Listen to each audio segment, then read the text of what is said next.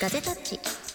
こんにちはリンクマンです。ゆずきひろみですこの番組はガジェット好き IT ライターのゆずきひろみとアップル関連を中心に活動するプロガーのリンクマンがガジェットの話をメインに気になるニュースや話題をつまみにお届けする番組ですはい、えっ、と実は久しぶりさでございます。更新が、はい更新がねええ私の中で、はいやみんな明けましておめでとうみたいな気分です よまだ言っていいみたいなまだ思ってます、ねえ、えっ、と収録が、はいえー初めてです。年明け年明けねね誰かさんがどっか行ってたおかげでですアね。メリカに長期行っており長ま期し出た張のでにはいなので、えっ、とガジェットたち一週多分一週間お休みをいただいてたと思うんですが、一応これからまたね、えっ、と一週間に一回はちゃんとポッドキャストやるよと。うんいうつもりです。で、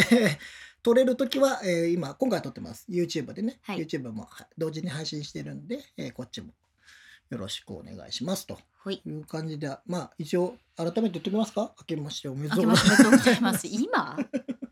もう松の内も終わってしまいましたけいどます。ね ねえもう1月もどんどんどんどん後半になってきます私よ。でもちゃんとアメリカで一人で鏡開きしたからねお汁粉持ってって 持ってったんだ。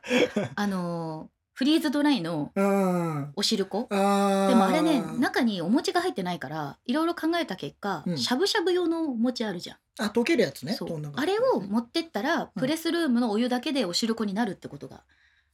そなれをなるだろうと思っそてれ持ってってできた よああ、うんそれでなんとなくお正月の気分も、そうね まあなんとなくねなんとなくね。お正月っていうかもう単純にもう疲れてるから甘いもの食べたいっていうそれだけでした けど、はい日本の甘いものが欲しいみたいなことさね。ようさようでございますあーはいでしたなるほどね。まあまあ、そういうわけで、うんまたレギュラー会です。はいレギュラー会。レギュラえー会っと、ですポッドキャストはね、あの、だらだらと我々が喋っていこうかなとうん思ってまして、うん YouTube もやってますんでね、YouTube はちょっと違うことをやろうかなと思ってて、で、まあゲストの人が来てくれた時も、YouTube に見てもらうと、なんかね、いいかなと思って、だね我々はここでボソボソと喋って ると。ポッドキャストはもうゆるく喋らせていただいて、まあ、その YouTube の舞台裏の話とかもなんかね、はいこそこそできるんじゃないかなと思ってさ。あーでもですね私は最近思いました、もまあ私1979年生まれう、もう急に来たね。リンクマン80年80年ででしすょよ。もう早生まれだから早生ま一れ緒でじゃござないいます。はいでまああの CS とかに取材に行っても、うん、まあ、同い年ぐらいの人ってやっぱりこう最近ようやく会うようになってきたわけですよ、うんリンクマンともそうだけど、そうねすごい先輩とかが多かったでしょ多かったね。であの今私は iPhone を使って取材をしてるけれども、2004年5年、まあ、横浜市で横浜経済新聞っていううん、うん、あの媒体の記者をやってたのその時にねあ、もうそんな時からやってるんそですうね。アイドルもやってたけどね、 うん、うん、いろいろやってるからね。もうね、ゆずきさんが何者かがわからないぐらいね、私もわかんないうんでもその頃はやっぱりデジカメと、うん、まあ、編集部の一眼とかも使ってたけどこうさボイスレコーダーとか動画とかを本当に手軽に撮れるものってそんなになかったじゃん。なかったねそうまあ音声で言うとなんかねレコーダーまあなんかねレコーダーはあったよレコーダーはちょっとあったかな、うんでかつ2006年ぐらいに私ポッドキャストに初めて出てて、まあ、番組を持ってたのの本当早いね早かったでもその時に一番最初に、まあ、ビデオキャスト、いやー早いね何もかもがねビデオキャスト2006年だよ、の時に、ねなんか話しましたよね前もそうやねった時はザクティを使ってたよ ねザクティ懐かしいねでもさザクティのブランド復活したじゃない、うんうんうんねうん、そうだからなんかこう「ようザクティ久しぶり」みたいな感じだけど、うんいや本当ザクティがねねまあ一つブランドあとしてれねが最初のなんかこうさ Vlog とかをさうん撮るとかアクション感とかさ、うんうんまあそうい先駆けだようねのの先駆けだったじゃない、うんなんか、まあ、GoPro じゃないけどちょっと水に強かったりとかさ、なんかそう思うとねやっぱり使ってる機材機材で、まあ、表現も変わってきたなと思うわけですよ、時間が経ってきましたねそうなるとねねそっから考えるとねねちなみにポケベル使ってた僕ね世代的にはポケベルそうだよね中私たちが中学中1中2ぐらいがポケベル、ポケベル結城奈絵さんがドラマやってた頃よ懐かしいポケベルが鳴らなくてをやってた可頃愛かっよたな可愛かったねうんでね僕はねでもね実はねうんポケベルは持ってなかったの、うんまあ、高校生ぐらいまでポケベルのブームは続くんだよねこ高とね1と高か、 1までだからうんだよね1995年までなんだよ、そう高校1年生の時にもうすごいインパクトに残ってるのが、うんクラスの女子が、うんえっと一台しか学校に1台しかないあの公衆電話に並んでたっていういやめっちゃわかる、ねうちもそうだったからうねそれもずらーって並んでんの。ち女子校だったから大変うよわー確かにそれだみんなスーパー早くなかったガタガタガタ早かガタガタガタっつってったでもあれがあの数字をさねなんかもうフリックの元じゃんそうそうそうそなうんそう。かあのまあ動き的にもね、うだからそう考えるとさ、まあ、携帯もそうだし本当になんかこう一番最初にうんうん青春時代にモバイル端末を持ってた年なわけよ。そうねまあ我ポ々はケベルがそうそうそうそうポケベルが一番そういう意味では、私もね広まったポケベルは持ってなかったんだけど、うんなんか友達が周りで持ってたりとかして、うんうんすごい面白かったのが面白いって言っちゃいけないかもしれないんだけどなんか1ヶ月前ぐらいに、うんおばあちゃんが大往生したうんうんうんでなんかおばあちゃんの名前がなんかこう、まあ、例えばこうまちこさんだったとするじゃん。でそしたら間違いでポケベルで「あの迎えに行くよまちこ」っていうの がポケベルで受信して「おばあちゃん?」ってなったっていう話がね めっちゃ笑った。うんななんだろうね笑っていいのかどうかそれもわかんないけど私の中ではもう20年前の人そがうね笑っていいよこれあーまあそうねいやもう大往生だったおばあちゃんだからそうそううんそれはもうね、まあそれはもうねもうネタにしてもいいんじゃ彼女ないそうそうもうねもうも迎えに行くよマチコみたいなそれはもう う怖いよなんか個人的にねポケベルエピソードとしては最強だなるほどね思っ。だからポケベルはさでもさもうあれ結構弱点ではあったんだけどさうんその入力するじゃないでうん俺さ何回かやったことあるのうんポケベル持ってないけどうん送るのだけやったことあるうん、でもさ当時の彼女とかに当時の彼女ではないんだけどねちょっと好きだったことがやったことあるんだけどそれも微妙それまもあいい微や妙だけど微妙だね やめとこうそれねででもさそれがさ1文字ずれるとさわかあーるなんか間違えたボタンを押すともう全部がずれるわけあるある、ねそうするあるあとるもはや解読不能な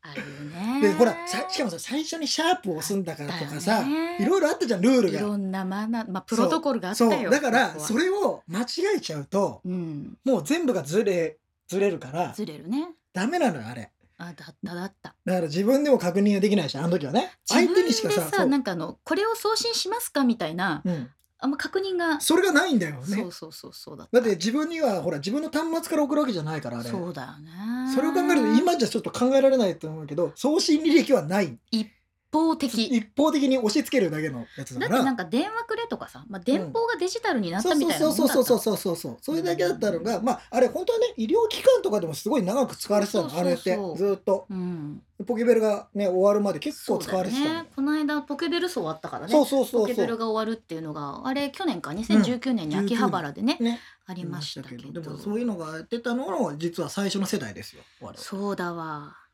その後にうん PHS はいですね、多分ね私京セラ持ってた京セラあー持ってたんだ俺俺 PHS も持ってない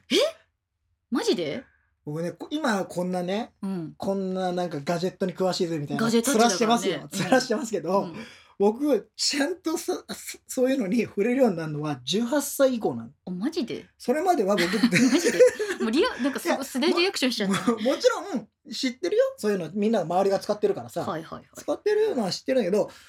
俺はあの高校時代は別にアルバイトも特にまあちょっとだけしてたんだけど、うんしてたんだけどそんなにやってないからお金もないしう、ん携帯持つとか言うとうちの親には怒られてたから、うんお前が払えよみたいな勢いだったんですよ。うちはね、ね3兄弟なので、うんそんなお金がないなるほど、ね、大変ででまあうちの兄貴とかはただなんかバイトして多分そういうのやってたからうんもうそのルールにのっとるじゃない。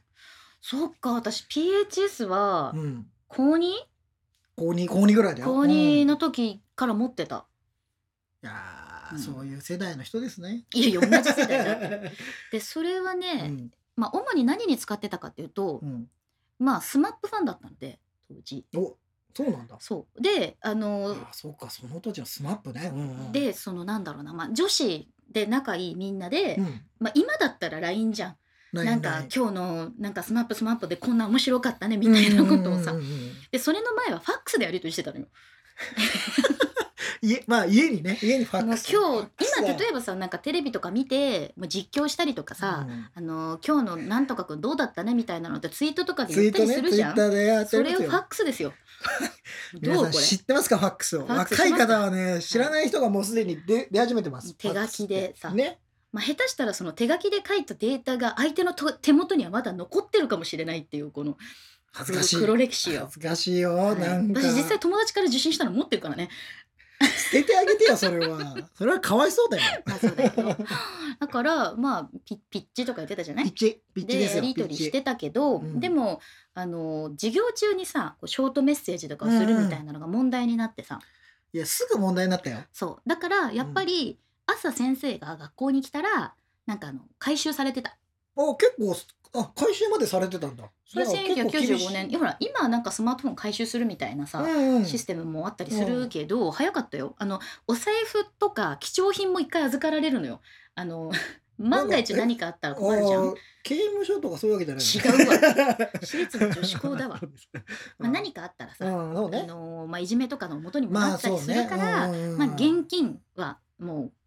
ダメ入ったら扱えないみたいな基本はねへーそそうなんだうだからまあお昼のへ注文とかも、まあ、朝一にお弁当とか注文しててーあそんなシステムなのそう学食じゃなくてねねお弁当買うシステムだあったからーうちも学食じゃなかったけど、うんまあ購買こううちも購買ひひどかったからうん、パン屋さんが来るだけだったの ああだからねもうね早く行かないとなくなるからもはや俺はそこには参戦僕はもうお弁当あ親がお弁そう当ね作ってもらってたからやってて、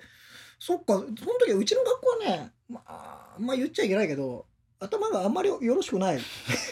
学校なのでうん結構ね自由だったんですそういう意味ではなるほどねあの校則もゆるゆるだったのだからら別に携帯持ってるやつ携帯とかその時はピッチかな、うんまあ、うん持ってるやつはいっぱいいたし授業中やってるやつももう盛りだくさんだった、なるほどうん、だからね、全然なんかそこは環境が違うねもうでもさそのショートメッセージショートメッセージで言うね、最初20文字ぐらいだったそじゃうんすっごいしかもカタカナで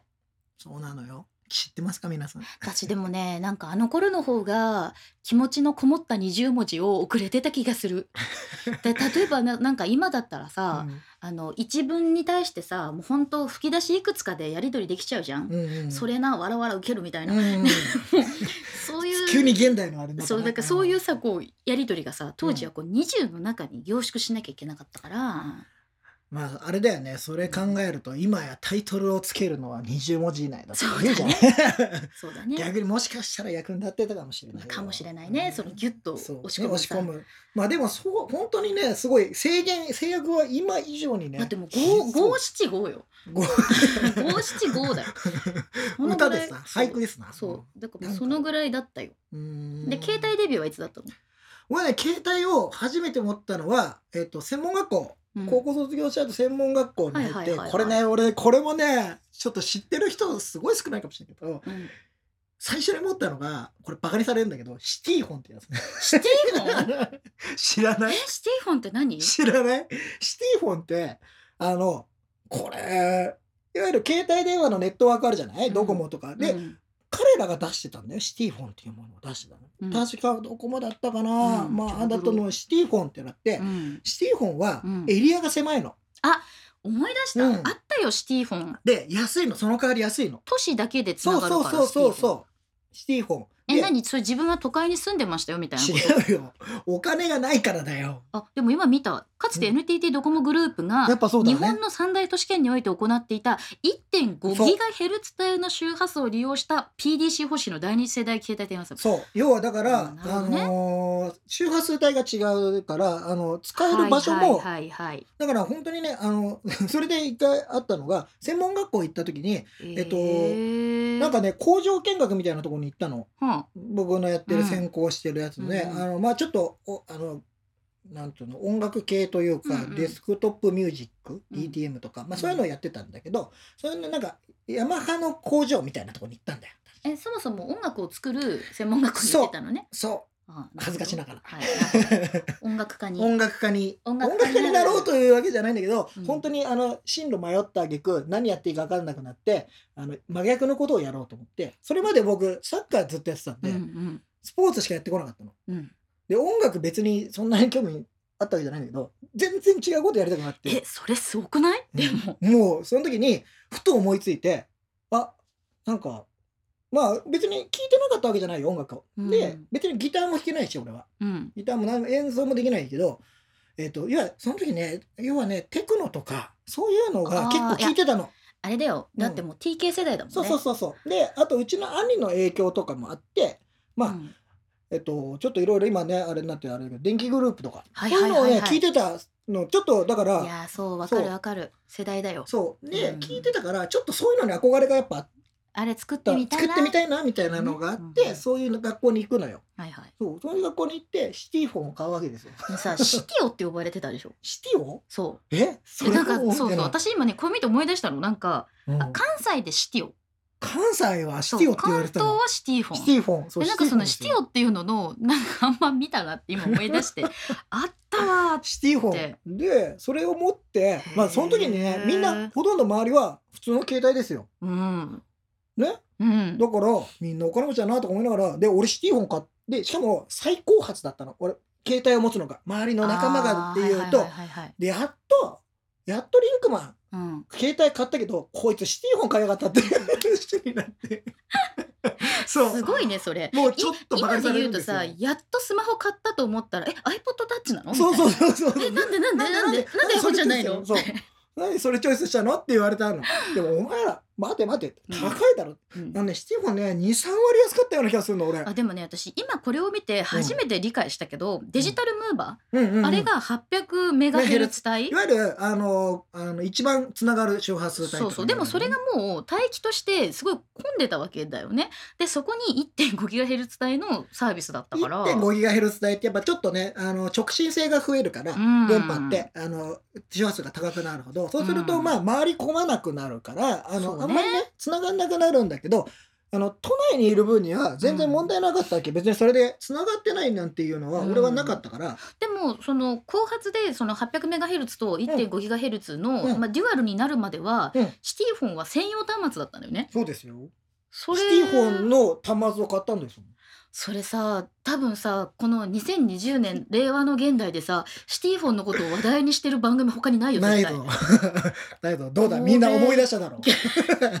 俺俺より上の世代の人はあああったねって多分言ってると思ういしやこれ開発した人もなんかいや出してくれてみたいな気持ちになると思 俺うより下の人たちはなんだそれって思ってると思うし ね大丈夫それはもう何の話してもそうだからそうそうねで行ってそれででもねその時やっぱねシティフォンの限界を見たのはうん、その工場見学に行った時ははい静岡だったんだな、確かヤマハの工場静岡だったんだよ、うんあの高速道路でバスで行ってたんだけど、うん行ってる最中にえうん電波圏外になるっていう事件が発生して、えーそこでももう一笑いが起きるっていうね俺らの周りの中であ「ーおお前なんで圏外になってんだよ」みたいリな、ね。ンクマンだけシティフォン圏外シだティわは県外時代っみてたいないうのがあったのそそれがね本当に俺はだからちょっと入りを間違えちゃったんだよみたいなあー携帯に入るなるほどねでもそこからだね本当に携帯にすごい興味がそういうものあー端末とかにものすごい興味が出るのはそこから逆にシティフォンだったからこそ、まあねなんかちょっとバカにされたか らね、うん、俺は今でも覚いえてやるでよもね、それは今さそのうん格安シムを使うような選択としてうん賢い選択だったとそう思うそうそうだってよ。だって普通に都内にいるんだから、僕都内生まれだしそこで暮らしてるけどお金ないしってなったら正しいと思うねよ。でしょもう IIG ミオにしましたとそうだかよ今の感覚で言うとそうなんだけどまあ、先取当って時たんだは俺は当時はさまだちょっとバブルがなご名残じゃないけ どあってさなんでみんなあれ普通の携帯持ってたの知らない。は知らないけど、高いよでそこから携帯そう端末好きになったのそう特にね携帯端末好きになったあの、うん要はドコモの最新機種が出るのはいつだとかっていうのもあー実は俺もうその時からいろんなネットを使ってとかう、んあの要はねもう i モードとかいろいろなんか調べてやるようになったのは実は今振り返るとそこら辺から、あでも私もだ、うんなんか次に何のなんだ F とかさそうそうそう N とか富士通 F じゃん、でダダイヤモンドだから D どこだっけ D? D は D 三 D 菱はどこだ三菱かだっけダイヤモンドと D だよねとでか N は NEC でしょ NEC とかさ、うん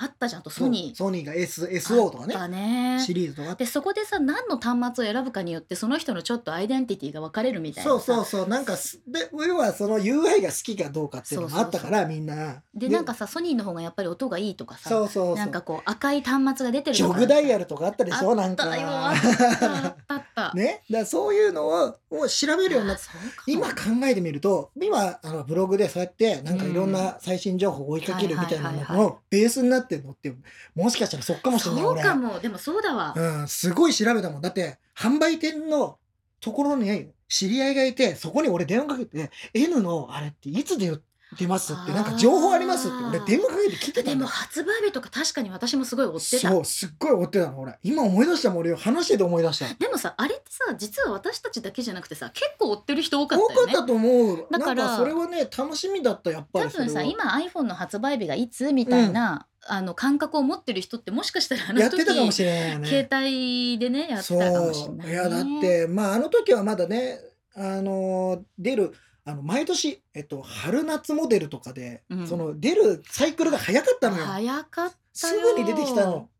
もうだから俺は結構後半になってくると N をよく使ってたからパカパカねそうで N の最近し機種がいつ出るかみたいなのはすっごい追ってたねあっうたんそうなんだよそうそうそう今思い出しただなまあ i モードとかさ、うん買ってサイトとかさそうそうそう作ってたよサイト、あサイトを作ってたうん、あと魔法のアイランドやってた、ああ魔法のアイランドねもうこれは、まあもう話は話しましたけど 話じゃなくてこれはあのそう要は相モードとかでは切り離せないね話だかそらうもうね魔法のアイランドがあっての今の私です よそれはもうライターになる前かライタらーだな魔法のアイランドで日記書いてたよジオシティーズでも公式サイト持ってたよ公式サイトっていうでからも公式サイトも自分のホームページホームページねホームページ、自ね由、施設持ってたよんんんそういやーそうだねだからブロガーになる前からブロガーみたいなブロガーっていうのが出る前からうんうんうんうん本当毎日更新してたもんコメントしてくれる人のために、あーすごいねうん、自分が発信したりする仕事に作ってその時思ってなくてで基本はタレント業とかお芝居とかをやりたくてうんうんそうんっちを目指してたけど、うんうんまあ書くことが好きだったからうんうん日記とか書いたりしてたへえ俺は全然ホームページはね逆に言うとやってなかったんだよ何やってたの何やって僕ねあのね携帯で専門学校卒業するんですが、うん特にあの就職をせずにですね私ほうえほうほうえどうしようかなと特にねあのはさったえ待って二十歳ぐらいってことき二十歳ぐらいあの要は2000ね年だね前年えっと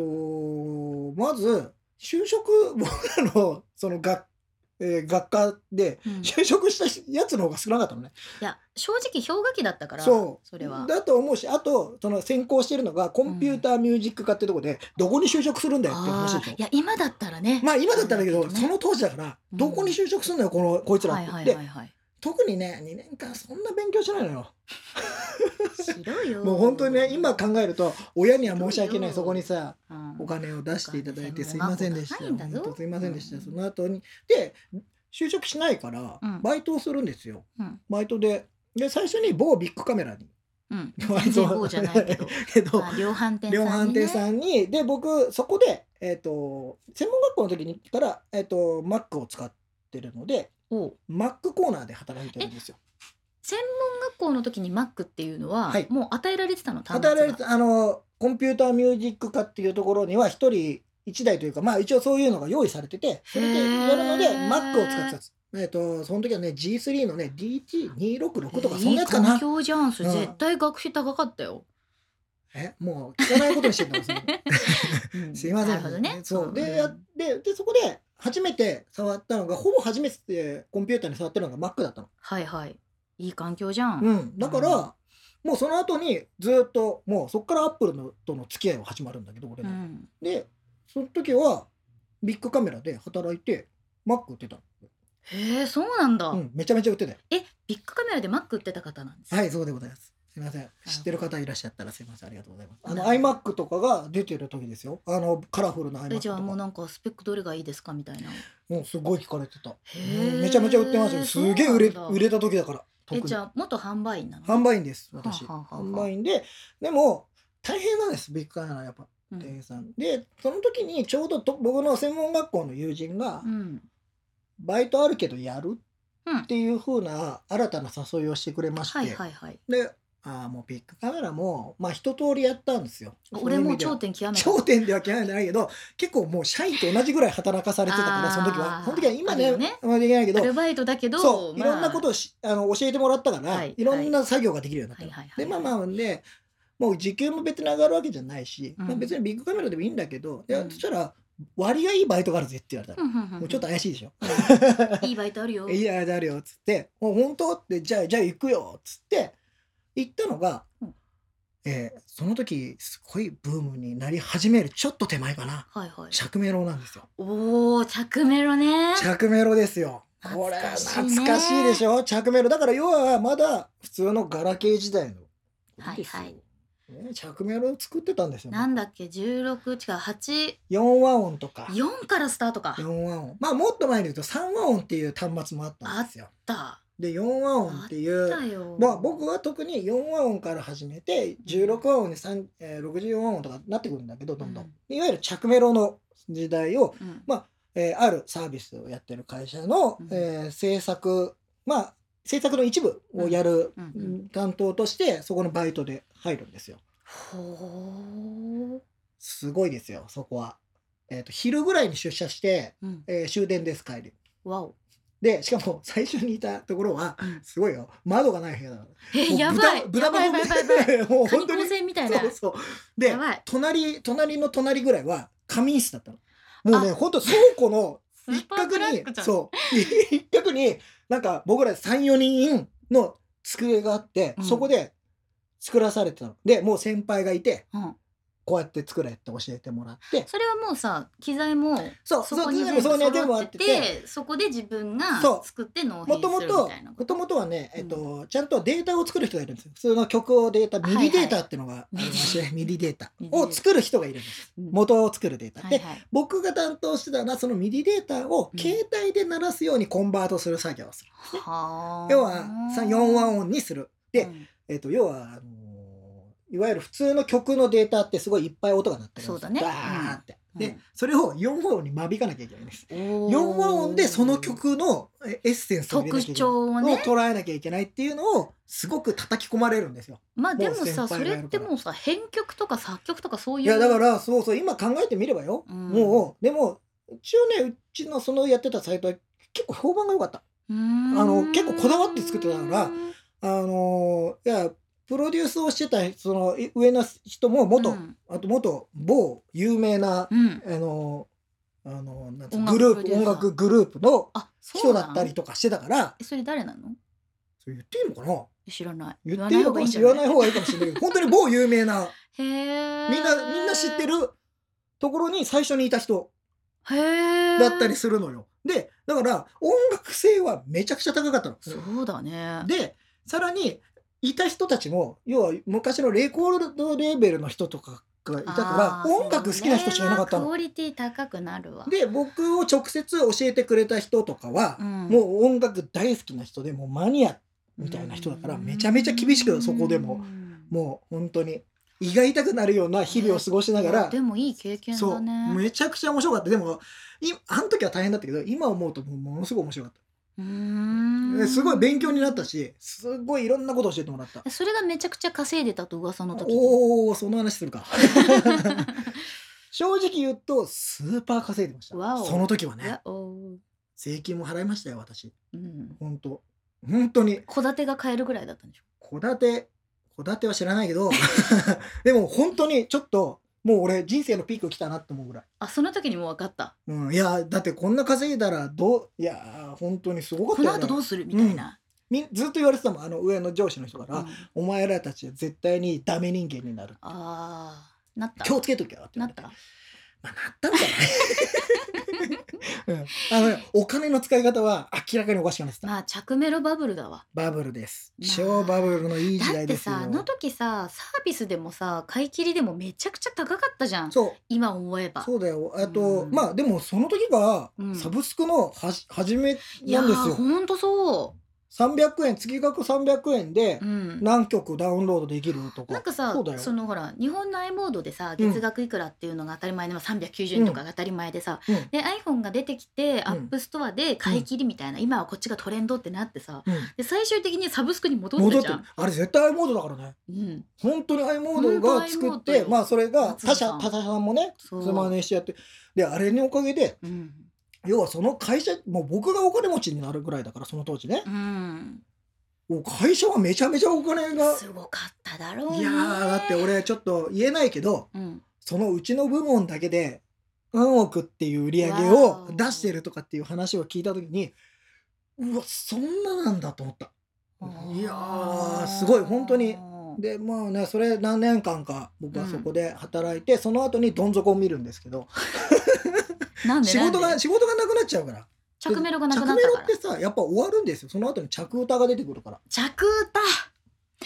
でも着歌も短かったね着歌も短かったねでも、うんあの時はちょっと裏話というか、はいはいこれはまあ全然あの歴史的に残ってる話だから全然いいと思うんだけど、着メロって実はレコード会社が噛んでないのあれね勝手に作ってよかったらちゃんと著作権料払えばジャスラックにそういうこジャスラとックだっかたと思うんだけどあーでもそれがねレコード会社は面白くなかったんだよ、うんコントロールできないからうんで何が起きたかって言ったら着歌の時にレコード会社がね一堂に手を 組んだあいわゆる我々をもう抹殺す締める出すぞとそう抹殺するもう絶対にお前らにはうまい汁は吸わせないぐらいな、ーへー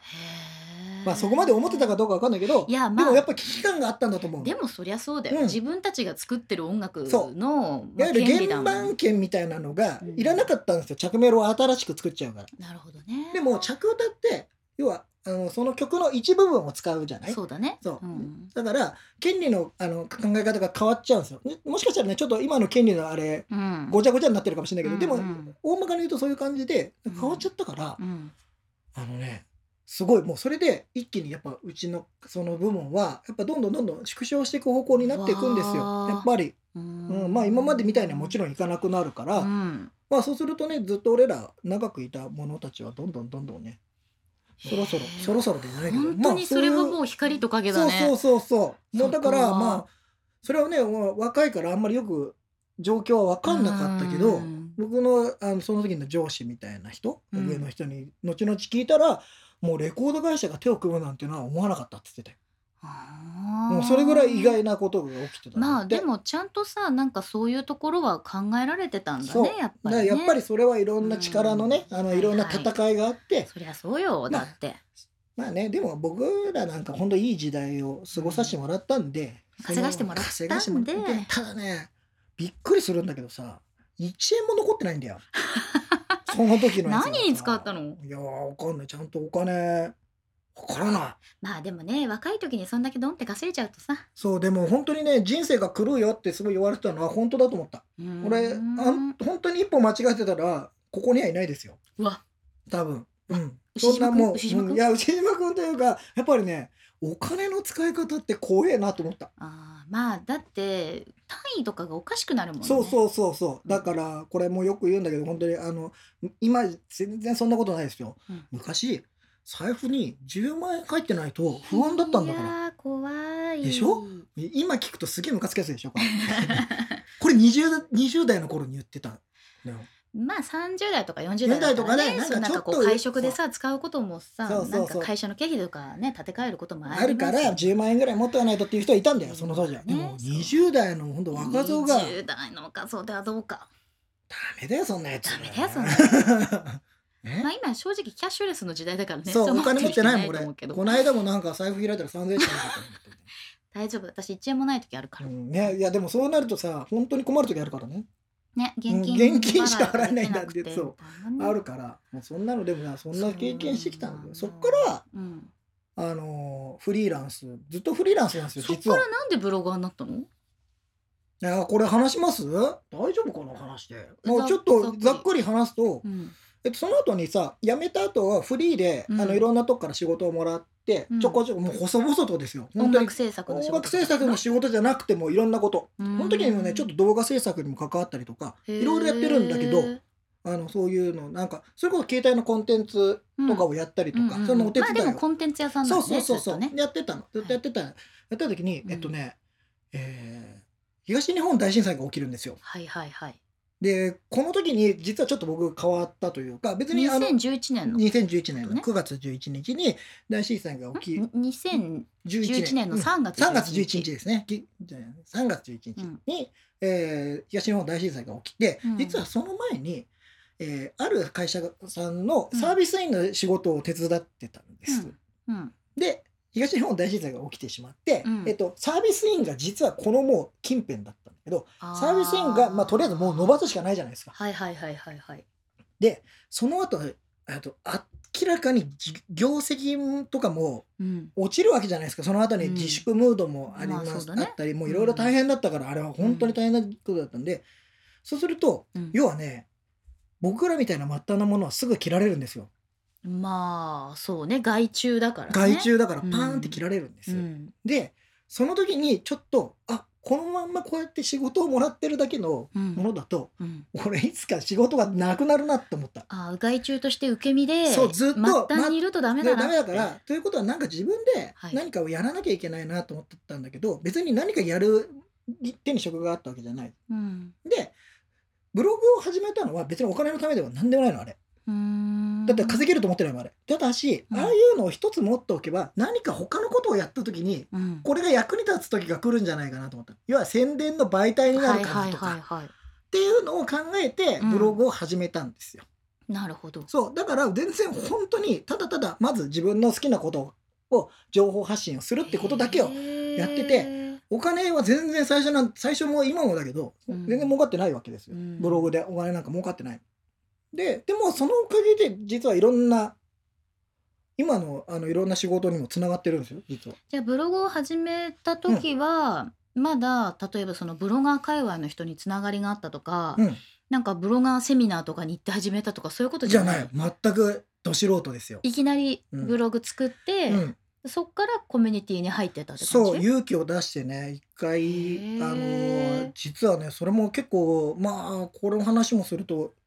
ちょっと短く話すと、うん要はアップルのユーザーが集まる、うんえっと、オフ会みたいなのに、俺うん一回も行ったことないの、そういうのに。うん一回一回も行ったことないのに、名古屋でやるのに、うん行ったんですよ。なんで名古屋名古屋、あの、その、アップルスタイルっていうね、はいはい今もあるんですけど、それの、なんかそういうののオフ会をやるって言ってくれた人がいて、僕もちょっと載せてもらってたんですよ、よく。そう取り上げてもらってたから、うんうんうんせっかくだから主催の方にお会いしたいなと思って、あそれまで会ってないのねやってないですよ。で、うんで、お会いしたいなと思って、で、そしたらいろんな人が集まるから、まうんあ、ちょっと行ってみようと思って。うん、行ったしたら本当にもう本当そのアップルブロガーいっぱいですよその当時のの当時のそういう2010何年それ十何年だろうもう全然記憶ない2012年とか13年ぐらいじゃないのその時っ俺てがあそうだね12年か、 2012年の、うんうんあの iPhone の発売日9月ぐらい、うん iPhone5 が出る時あの時ねマックス村井さんとも会ってるし、うんうんうん瀬戸康史さんとかも会ってるし、割とあの YouTuber とかさうんうんうん本当にこうそその第一、後ね第一世代まだウームができる前うんのではすいよ、はいはいジェットさん、んとかさうんそういう感じの時代だよね。あ多分そのぐらいだと思う、うん俺がねブログ始めて1年経ったか経たないかぐらいだから2011年の8月31日に始めてるからはいはいはい。その後に行ってる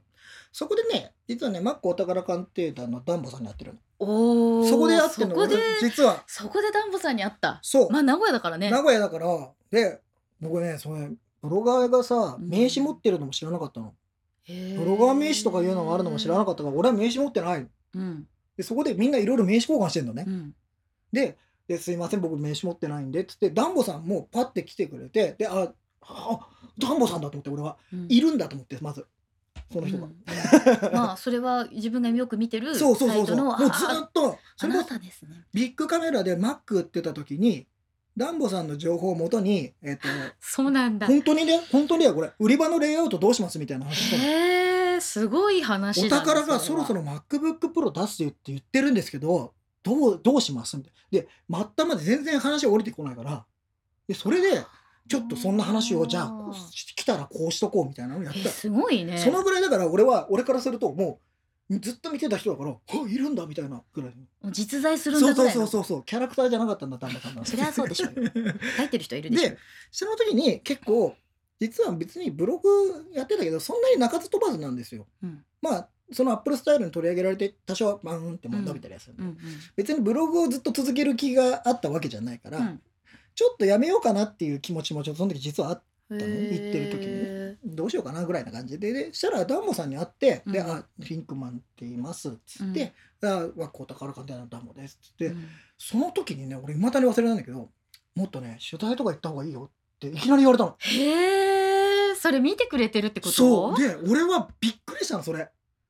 えだであその時にあ俺まだここで続けててもいいのかなと思ったの。いやーさすがだなそれはちょっといい話すぎるけど。うんいやでもそれはやっぱり そそのダンボさんの中でそのアップル界隈の取り上げてるうんそのブロガーさんたちをちゃんと見てう。て、うんそれのまあ質が高まるようにとかそういうことを考えた上での発言でしびっょくりしたの。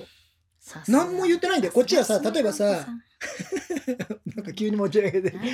やこっちがさなんか例えばさ相談をしたわけでも何でもないのようん急にもなんかもっと取材行った方がいいよって言われてその後なんかねあの断ることに呼んでもらったりして優しい。次の時にねめあのフェイスブックでつながって、その時に来たのが「海浜幕張集合」って言われたの夜中 のね3時ぐらいだったかなどうすんだろうと思ってそれ何のイこベントの時れはねインタビューあーの取材にはい。次入るからその時に僕はね結局インタビューの取材には行ってないんだけどうん「あの飲むからうん来なさい」と言ってくれていきなりでも最初海浜幕張集合としか書いてなかっ たもんすごくない夜中の3時ぐらいにさすがさだわメッセージ送られてて俺ドキドキしちゃってさその時さすがおじきだね ね本当それはででそうやって断ることになんかイベントに行ったらまあ団子さんがいるところにもじゃあ俺行ってみようとか思ったりしてさ、でも行うってダンボチルドレンじゃん、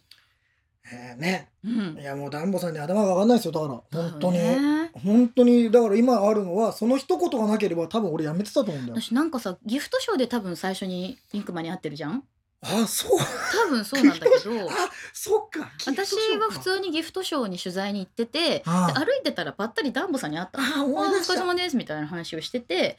でその時に多分名刺交換してこの人誰だろうと思ってあああのそうね春さんとかもいたんだよそうねそう多分ねあのね感覚的に言うと、うんあのちょっとずつちょっとずつブログを始めましたみたいな人が増えてたりとか、うんユーチューバーさんが増えたりとか、うん私も augm とかに行くようになってでそういうある程度のコミュニティがある中に突然リンクマンが現れた感じになって この子誰なんだろうってそうね他普通の人から見たらねそこいつは誰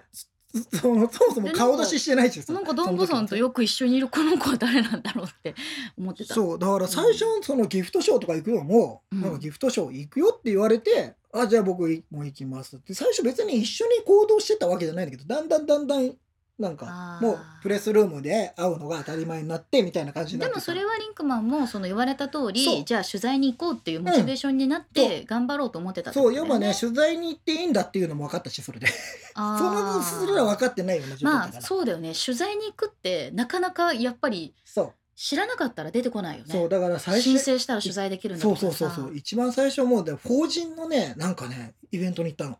へそえこでのびさんがおう講演をしてるやつに行ったのほうでそれダンボさんも行くって言ってたから、はいじゃあはい行ってみようっつって行ってそうそうそうそれがねでそしたらおダンボさんとのびさんいるしだからそこからのびさんともへえ一応顔見知りというかちゃんとしえてとかそうそなんんなだまあそこでだからまあ一応ね自分なりにも勇気を出していろいろ一歩踏み出せたからまあまああったんだけど、うんでもねそういうのがなければね今もういないですよ。おうんリンクマンができるまでの日ではきるまあ秘話ですよ秘話本当にいや本当その一言いまだにだから鮮明に覚えてるへえどういう状況で言われたかとかうんもう全部覚えてる気持ち悪いかもしれない けどこの話でもさ、うんなんかあのそうやって自分のこう周りの